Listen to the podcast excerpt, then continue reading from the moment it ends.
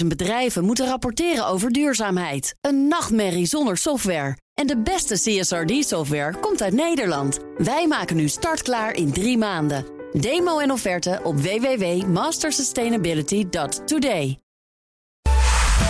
BNR Nieuwsradio. Boekenstein en de Wijk. Jan Postma. Hoe ben jij vanochtend wakker geworden? Met een brede glimlach of toch een klein beetje buikpijn? De leader of the free world heet Donald Trump. We pledge allegiance to one flag, and that flag is the American flag. hem afklappen. Heel gevaarlijk voor de wereldpolitiek. Never again will anyone's interest come before the interests of the American people. It's not going to happen again. Ik vind Trump gewoon een uh, onbeschofte botte boer. From now on, it's going to be America first. Laat ik het dan uh, wellicht als eerste doen. Een uh, felicitatie aan de nieuwe Amerikaanse president. Congratulations, Mr. President. Ja, toch nog felicitaties voor Donald Trump. Bij RTL Nieuws was dat. Van een Kamerlid waar we nog veel van gaan horen. In ieder geval in deze uitzending. En uh, ja, we gaan het uh, vandaag allemaal bespreken. Wat betekent het aantreden van Donald Trump voor de nieuwe wereldorde? Wat betekent dat voor ons? Welkom bij Boekenstein en de Wijk vanuit Nieuwsport in Den Haag. En u hoort het, het is een helemaal volle zaal. En bij mij natuurlijk, let's make the intellectuele denkers great again. Arend Jan Boekenstein. en eigenlijk moet hij heel snel de nieuwe president bijpraten. Maar hij koos gelukkig voor ons, Rob de Wijk. En te gast, u hoorde hem net al, VVD Tweede Kamerlid Han ten Broeke.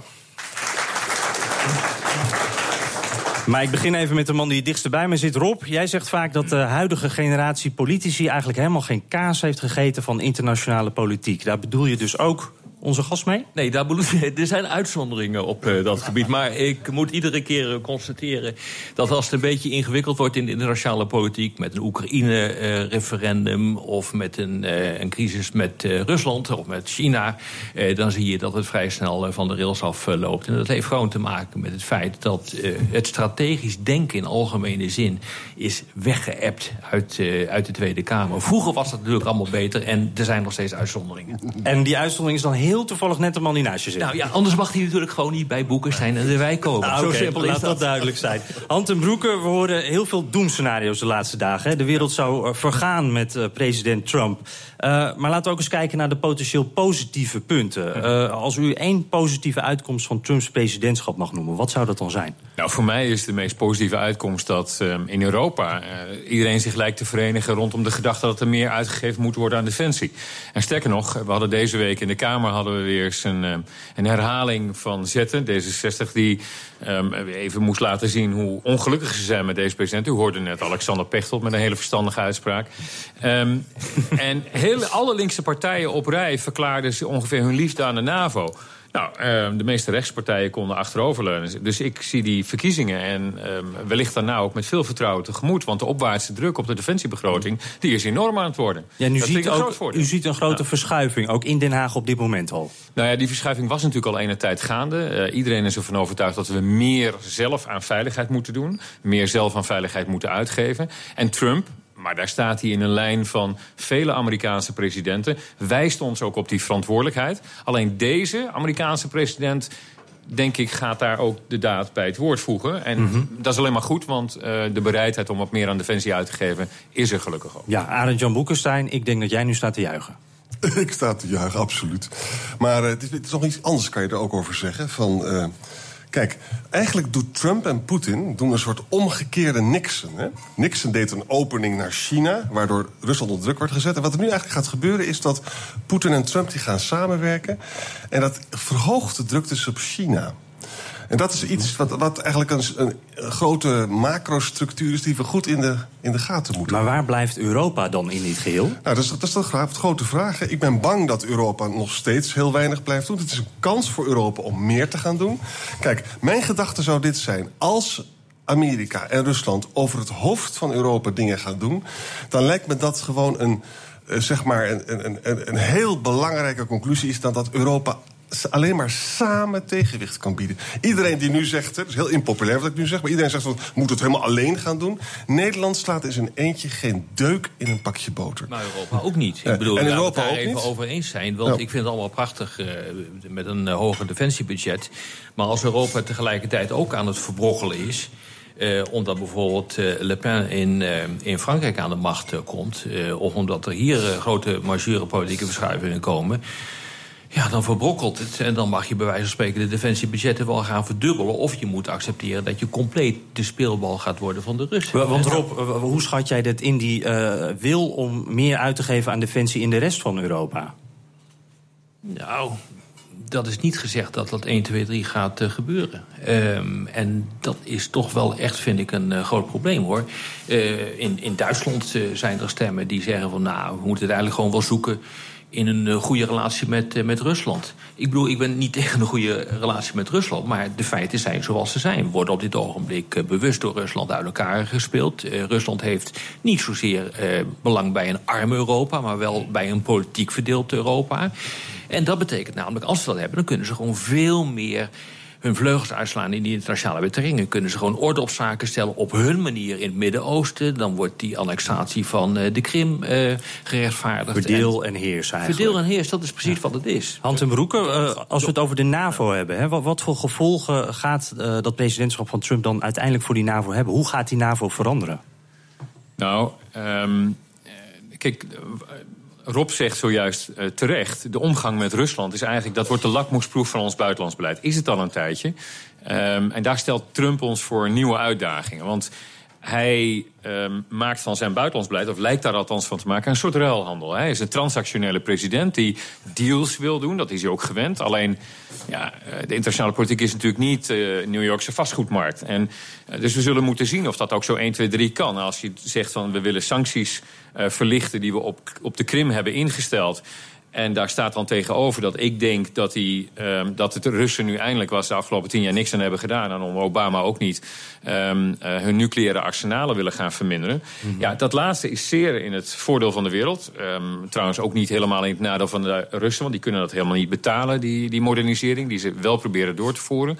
Maar dan ga je dingen met elkaar uitruilen die potentieel gevaarlijk zijn. Want dan geef je in de facto toe aan landje pik door landen als, als Rusland. En je ziet nu ook al de eerste reactie van de Serviërs die al hebben aangekondigd... dat ze eigenlijk uh, Kosovo weer willen annexeren. Ja. Omdat ze bang zijn dat die Um, um, ik moet het eigenlijk omgekeerd zeggen, dat de Kosovaren zijn dus bang dat die veiligheidsgaranties van de Amerikanen niks ja, meer voorstellen. Dat geldt ook voor de Republiek Srpska, onderdeel van Dus we krijgen een soort, soort grijs gebied, uh, Arend Jan. Er is geen controle meer.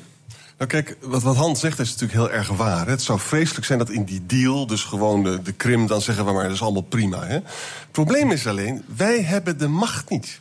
En nog, nog een tweede probleem. Heb je het nu over wij als Europa, Europa als Nederland? heeft, heeft ja, de macht okay. niet. En ook niemand in Europa is bereid om te sterven voor Kiev, om het even heel hard te zeggen. En dat betekent dus dat ja, in de grote mensenwereld, hè, waar ze geen korte broek aan hebben, maar een lange broek, kunnen Trump en Poetin gewoon dingen gaan doen. En als we het niet mee eens zijn, wat gaan we dan doen? Wat gaan we dan doen? Maar niet sterven voor Kiev, dat klopt. Daarom wordt uh, Oekraïne ook nooit lid van de NAVO als het mij ligt. Um, maar wel uh, voor um, uh, Tallahassee mag Trump hopen. En ook voor Tilburg, als het in ons geval. En dan is natuurlijk de vraag, uh, doen we het ook voor Tallinn? Ja. Uh, want, want dat is natuurlijk cruciaal. Wat is artikel 5 nog waard? We waren met de Vastkamercommissie Defensie begin december in um, Washington op de National Defense University. Daar hebben we gesproken met een paar mensen uit het Trump Transition Team. En toen was ook de centrale vraag van de Europeanen die erbij aanwezig was... van wat heeft hij nou bedoeld als hij zegt... jullie moeten allemaal um, uh, gaan betalen. En, wat en direct ook de link heb gelegd met... als je niet betaalt, als je niet voldoet aan die 2% ja, dan uh, maak je ook geen aanspraak meer op de collectieve veiligheidsgarantie onder artikel 5. Die werd daar van tafel genomen. Ik geloof ook niet dat Trump, daar moeten we niet de hysterisch over doen... dat Trump die connectie gaat leggen. Dus die artikel 5-regel, die, die is nog vrij... Uh, ja, maar dat kun je zo niet zeggen. Want Waarom niet? Omdat er sinds dat Trump het Witte Huis binnen is gegaan... echt fundamenteel iets gaat veranderen in de wereld.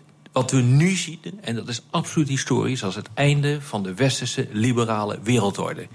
En dat is iets wat echt in het hele debat totaal ondergesneeuwd is. Uh, dat zie je al gebeuren uh, ten tijde van uh, het presidentschap van Obama. Obama die erkende al dat die positie van Amerika eigenlijk verzwakt was in, het, uh, in, in de Mhm. wereld. Trump, dat betekent dat die verzwakking verder doorgaat, omdat hij protectionistisch, je kunt daar ook zeggen nationalistisch is. Hij is isolationistisch.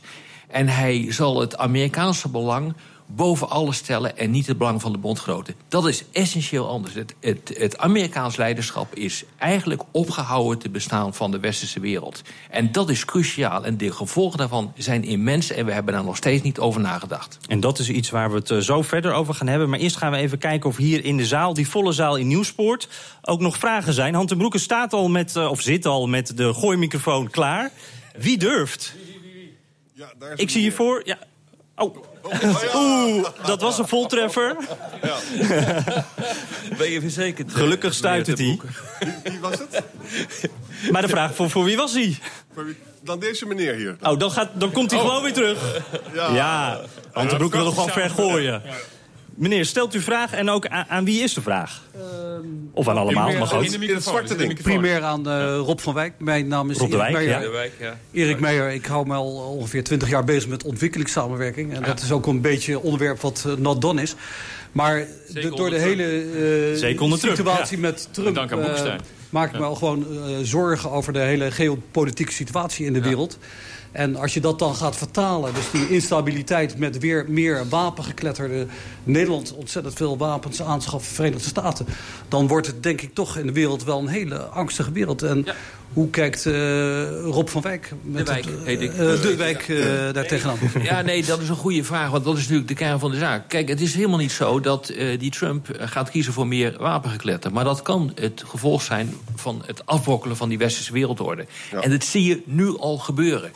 Als die westerse wereldorde nog even sterk was als, laten we zeggen, 10, 15 jaar geleden... dan was die annexatie van de Krim nooit doorgegaan. Dan had je nooit dat glazen gehad in eh, de Zuid-Chinese Zee. Je ziet nu al dat het aan het schuiven is op de Balkan... waarbij eh, landen zeggen, nou Servië in dit geval... hmm, laten we maar eens kijken of we een deel van Kosovo terug kunnen krijgen... omdat wij op dit ogenblik... eh, niet verwachten dat eh, de Amerikanen daar wat eh, tegen gaan doen. Met andere woorden, die Amerikanen die zijn decennia lang degene geweest die het deksel op de pan hebben gehouden. En we weten in de internationale betrekking, als hier het deksel van de pan ligt, dan gaat het overkoken. En dat heet conflict en dat heet oorlog. En dat is precies wat je kunt verwachten op dit ogenblik. Han ten Broeke, bent u het daar eh, mee eens? Nou, niet helemaal. Ik vind, kijk, het is aan eh, eh, de Waldorf en Stettler van dit programma om te zeggen dat er breuklijnen in de geschiedenis zijn. Dat zullen we allemaal nog maar moeten Wie, wie is afwachten. Waldorf, wie is Stettler in deze trouwens? Onderling maar Ah, Oké, uitmaken. ja, ja. Ehm, maar eh, om nu het einde van de liberale wereldorde af te kondigen... zoals eh, Rob de Wijk zojuist deed, gaat mij nog net even iets te ver. En bovendien, dat, Dat is dan toch? Misschien wel gemarkeerd. Je ziet wel een, een, een breuklijn mogelijk. En die wordt dan ook gemarkeerd door het aantreden van deze president. Maar laten we wel wezen, daar is voor een heel groot gedeelte... onder de vorige Amerikaanse president ook al het nodige Ja, nee, gebeurd. maar dat klopt. Laten we wel wezen. ehm, eh, hij, Obama noemde net, toen hij zelf terugkeek op zijn eigen presidentschap... en zijn buitenlandbeleid, dat heeft hij ook in een prachtig interview in The Atlantic gedaan... eh, Libië als zijn grootste eh, tegenvaller. Mhm. Geen Ik- dat- exit-strategie. Dat begrijp ik niet. Geen exit-strategie, maar Libië is vooral van de Europeanen geweest. Gung-ho erin, Britten en Fransen. Niet weten waar je aan begint. Frans vlieg- vliegtuigschip wat niet eens uit een haven kon komen. En de Britten die op het allerlaatst nog hun eh, jachtvliegtuigen moesten vervangen. Eh, en zonder de Amerikanen was het ons daar niet gelukt. De Amerikanen waren de backbone van, die- van die operatie. Voor mij is de grote fout van Obama toch gewoon geweest... eind 2013 een rode lijn afkondigen... op die universele norm van het niet inzetten van chemische wapens... en je daar niet aan houden zoals Biden heel mooi zegt... big countries don't bluff. Dat doe je niet in een liberale wereldorde. Dat heeft Obama wel gedaan. En bij die rode lijn wordt hier instemmend geknikt. Ja, ben je al een beetje bang voor wat president Trump met de wereld van plan is? Blijf dan vooral niet luisteren. Eh, jullie in de zaal mogen trouwens wel gewoon blijven zitten... want straks hoort u de grootste negatieve punten voor president Trump. BNR Nieuwsradio. Boekenstein en de Wijk. Ja, wat worden de moeilijkste momenten voor Trump? En hoe gaan we dat als rest van de wereld merken? En die, dat einde van die liberale wereldorde, is dat nou... Ja, wat betekent dat eigenlijk? Vanuit een bomvol nieuwspoort is dit Boekenstein en de Wijk. En dat eh, programma is natuurlijk niet zonder A.J. Boekenstein en Rob de Wijk... en onze gast VVD Tweede Kamerlid Han ten Broeke. Ehm, Rob, ik wil toch eventjes nog verder over dat einde van die liberale wereldorde. Dat klinkt mij uh, uh, erg negatief in de oren. Ik word daar een beetje onrustig van. Ik ook. Welke kant gaat het dan op? Ja, hoe ziet de wereld er over vijf jaar uit als dit inderdaad doorzet? Nou, waar we aan, naartoe aan het uh, gaan zijn... is een zogenaamde multipolaire wereldorde... met meerdere machtscentra... Uh, dat zijn er in ieder geval uh, drie. Amerika, Rusland, uh, China. Of Europa, dat wordt dus maar zeer de vraag. Als we dat niet worden, dan worden we de speelbal van die drie genoemde En als landen. ik jou nu zo hoor, dan is dat waarschijnlijk het geval. Zit Europa nou, daar politiek, niet bij? Politiek zit er nog met eufemistisch maar te zeggen... in, in dit deel van de wereld niet echt mee. Ja. We, we, hebben zelf dezelfde destructieknop ingedrukt in dit deel van de wereld... met de opkomst van al die populistische partijen en al dat gedoe wat uh, te maken heeft met het, het, het afkappen van, van handelsverdragen. Ik zie dat Hans en Broeken daar, daar... U kijkt een beetje moeilijk. Nee, nee, nee. Ik, ik zit al vaker naast erop. En dan, als hij dan zijn uh, uh, Filippica tegen de populisten gaat afsteken... dan ga ik altijd even achterover zitten. Uh, maar want u voelt zichzelf je, aangesproken? Of hoe kan je wat van leren? Ik ben, ik ben een politicus, dus ik ben ook een populist. Want ik, uh, nou, nee, zeker de komende weken... Best, wat ik bedoel met populisme. Dan gaan we op zoek naar stemmen uh, en steun. En, maar u zegt nu eigenlijk, ja. de komende weken ben ik een populist. Ik ben altijd ah, een populist. Maar, Han, nou, je komt het nou toch niet vertellen... dat er niks aan de hand is in Nederland. Het hele politieke landschap is totaal gefragmenteerd. we hebben... Uh, we hebben feitenvrije politiek. Uh, we hebben uh, mobiliserende politici die ja, niet echt een idee hebben waar je naartoe moet. Maar eigenlijk alleen maar de zaken zitten op te stoken om, om electoralen te reden. Er is echt wat aan de hand. Ik bedoel, ja. we kunnen niet zeggen dat er niks aan de hand is. Arend Jan, jij als oud-politicus die natuurlijk helemaal vrij kan spreken, zo vrij als een vogel. Hoe kijk jij daar tegenaan? Nou, ik vind dat, dat Rob echt een punt heeft. We zien dus in de politiek. in de politiek gaat het heel vaak over, over feiten En dat gebeurt op het moment dat de wereld... en dat mensen beseffen dat echt te weinig... dat is een beetje de missie van dit programma ook. We spreken over de nieuwe wereldorde. Hè. De, de wereld staat in de fik. Even gewoon een beeld, hè. Binnenkort een Balkanoorlog weer. Met dat hele gedonder met, met Kosovo. Kan zomaar gebeuren. Ze hebben alle kansen om het te doen, want wij gaan niks doen. Maar dat lijkt nog He? ver weg, toch? Ja, maar dat, dat staat je, wel fraai op. Ken je nog ja? die, die fantastische route van Supertramp? Crisis what crisis. Lang geleden, google het even. Ja. Daar ligt dus iemand in de zon in een, uh, op, een, uh, op een matje of in een, in een, uh, in een zonnestoel. Tussen die shit. Het is één grote bende. Ja. En die denkt, ja, wacht, op deze vierkante meter valt er nog wel mee. Dat is, ongeveer, ja. dat is ongeveer wat de discussie is in Nederland en in Europa. En ja. dat is natuurlijk gewoon niet zo. Daar komen we nog wel achter. Dat heeft ook gewoon te maken met het feit dat je wendt aan die langzame ontwikkelingen. Maar als je nu, mm. nu kijkt waar we nu staan in Europa... en je denkt tien jaar geleden terug in de post-Obama, of het, het, het, het, het, het, het, het, voordat het Obama-tijdperk intrad. Mm -hmm. Dat was een totaal andere wereld. En nog zeggen we met z'n allen, nou, het valt eigenlijk wel mee. Maar het heren, toch even, de optimist in mij, die, die moet nu echt wat zeggen. Want ja, ik denk dan bij mezelf, uh, die stabiliteit in de wereld... die kan misschien wel helemaal terugkomen als we een Poetin tegenover een Trump zetten. Uh, hand en broeken. Misschien wordt het wel heel rustig daarvan. Nou ja, kijk, um, nogmaals, ik, ik, ik, ben, ik probeer ook nog even het, het licht, de zon in de, in de zee te zien schijnen. Ja, daar ben je ook moeilijk uh, Tussen deze twee heren is dat wel noodzakelijk. Ja, u zit een beetje in de sandwich, hè? Dat is nou, toch wel een zware nee. Volgens mij ben ik ook de enige katholiek aan deze kant van de tafel. Dus oh, dat, dat kan, echt dat een kan schelen. Ja, van Arjan Jan weet ik in elk geval dat hij wat zwaar op de hand kan. ik niet. Uh, maar die stabiliteit... Uh, die stabiliteit. Kijk, um, Trump verkoopt zichzelf als een dealmaker. En um, hij is ook op zoek naar de, een, een grand deal. Bijvoorbeeld op Syrië.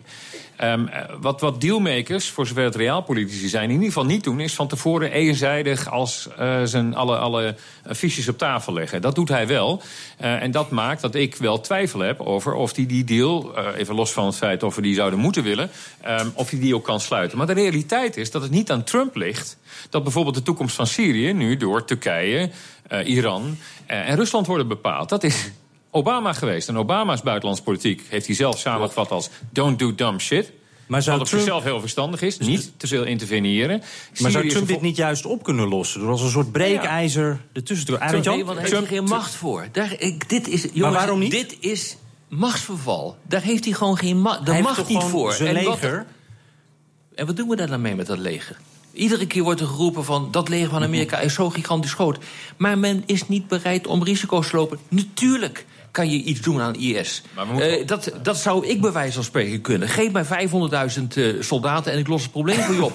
Maar niemand is bereid om 500.000 soldaten erin eh, te zetten. Dat doen we met een beetje bombarderen en je weet dat dat niet werkt. Nee, het, het, het machtsverval, akkoord. Maar ehm, eh, Rusland als, dan, als een van de tegenspelers... we hebben het nog niet over China gehad... ik denk dat dat een veel belangrijker factor wordt in zijn buitenlandbeleid. Ehm, maar Rusland is een land met een inkomen, een GDP... net zo groot als Italië. Eh, Mhm. Gaat een niet zo zeker niet groot is.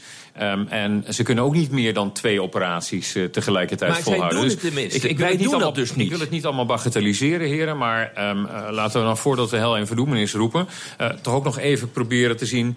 eh, dat, het, dat er twee positieve aspecten aan het presidentschap zouden kunnen zitten. En daar hoop ik ook op. Eerste hebben we in het begin genoemd. Dat is de opwaartse druk op de defensiebegroting eh, ehm, in, in heel Europa. Je ziet allerlei partijen ook nu eh, in Nederland zeggen... nou, het Europees gemiddelde, daar moeten we in ieder geval in één periode Ja. naar streven. Nummer twee. Ehm, en, en het andere is, en dat hebben we eigenlijk gezien... dat we in onze eigen omgeving, de eigen buitengrens... ook de eigen broek moeten ophouden. De Turkije-deal, denk ik, daar zullen we er meer van zien. En de Amerikanen zullen ons daarbij kunnen helpen. Zeker onder Trump, omdat hij geen zin heeft... om de kooltjes voor ons uit het vuur te halen. Hm. Dus de druk die wij op landen moeten zetten rondom de Middellandse Zee... om eh, ons zin te krijgen...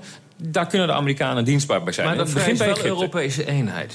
Ja. En waar- hoe, hoe, hoe Ja. cre- eh, allemaal prachtig. Ja. Maar hoe creëer je nou Europese eenheid? Hoe doe je dat nou? Door, door jezelf te beperken, dat zal Europa moeten leren. Dus dat is eh, minder Verhofstadt eh, en meer realpolitiek. Arjan? Een van de grote bronnen voor Europese samenwerking in het verleden is altijd geweest dat je samen sterker staat. Hè? Nou, de situatie is nu zo erg dat het echt heel erg belangrijk is dat je samen dingen gaat doen. Dus verdieping van de militaire samenwerking zou moeten kunnen. Overigens even over Trump.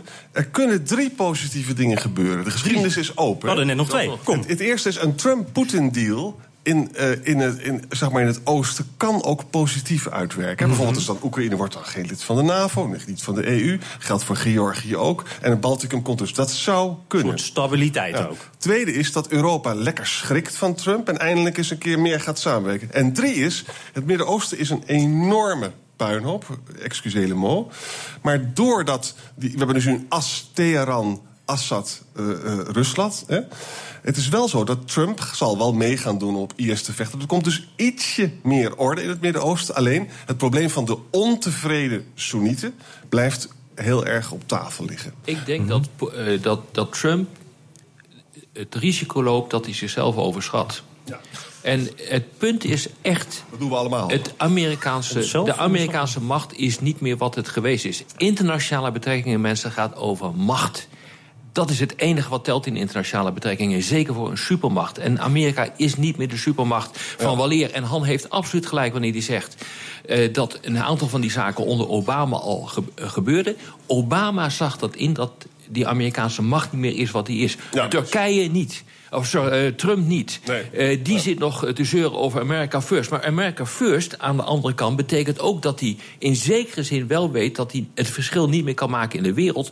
Dus Ja. Richt hij zich op de ontwikkeling van Amerika zelf. Ja, en daar ben ik ook en, zo dat, benieuwd. en dat betekent dus dat hij de, onze belangen in Europa ondergeschikt maakt aan zijn eigen belangen. Maar Maar ik- ik ben een Amerikaanse president die niet vastzit in ehm eh, buitenlands politieke dogma's... en daar is hij in ieder geval niet in opgevoed, daar hebben we hem ook niet in leren kennen...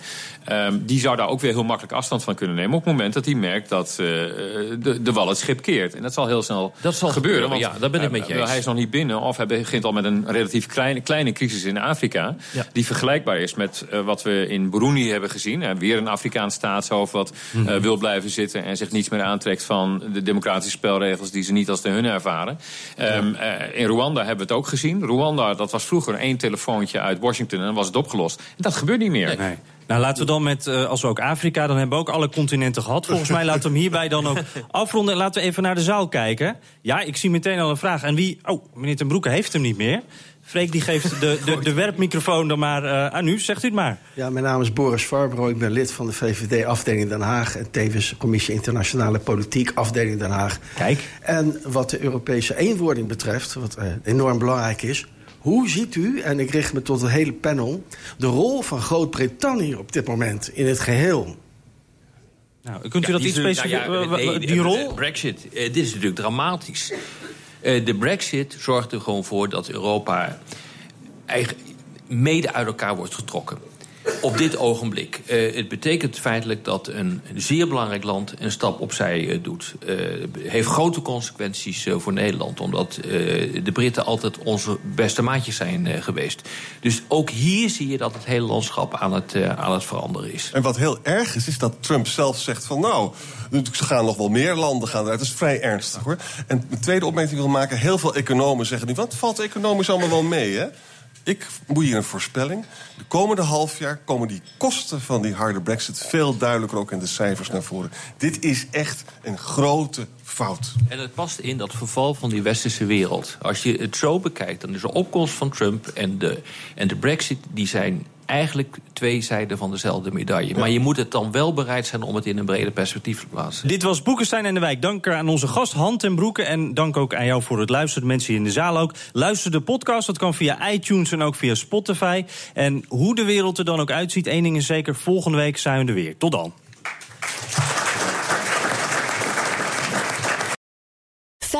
50.000 bedrijven moeten rapporteren over duurzaamheid. Een nachtmerrie zonder software. En de beste CSRD-software komt uit Nederland. Wij maken nu startklaar in drie maanden. Demo en offerte op www.mastersustainability.today.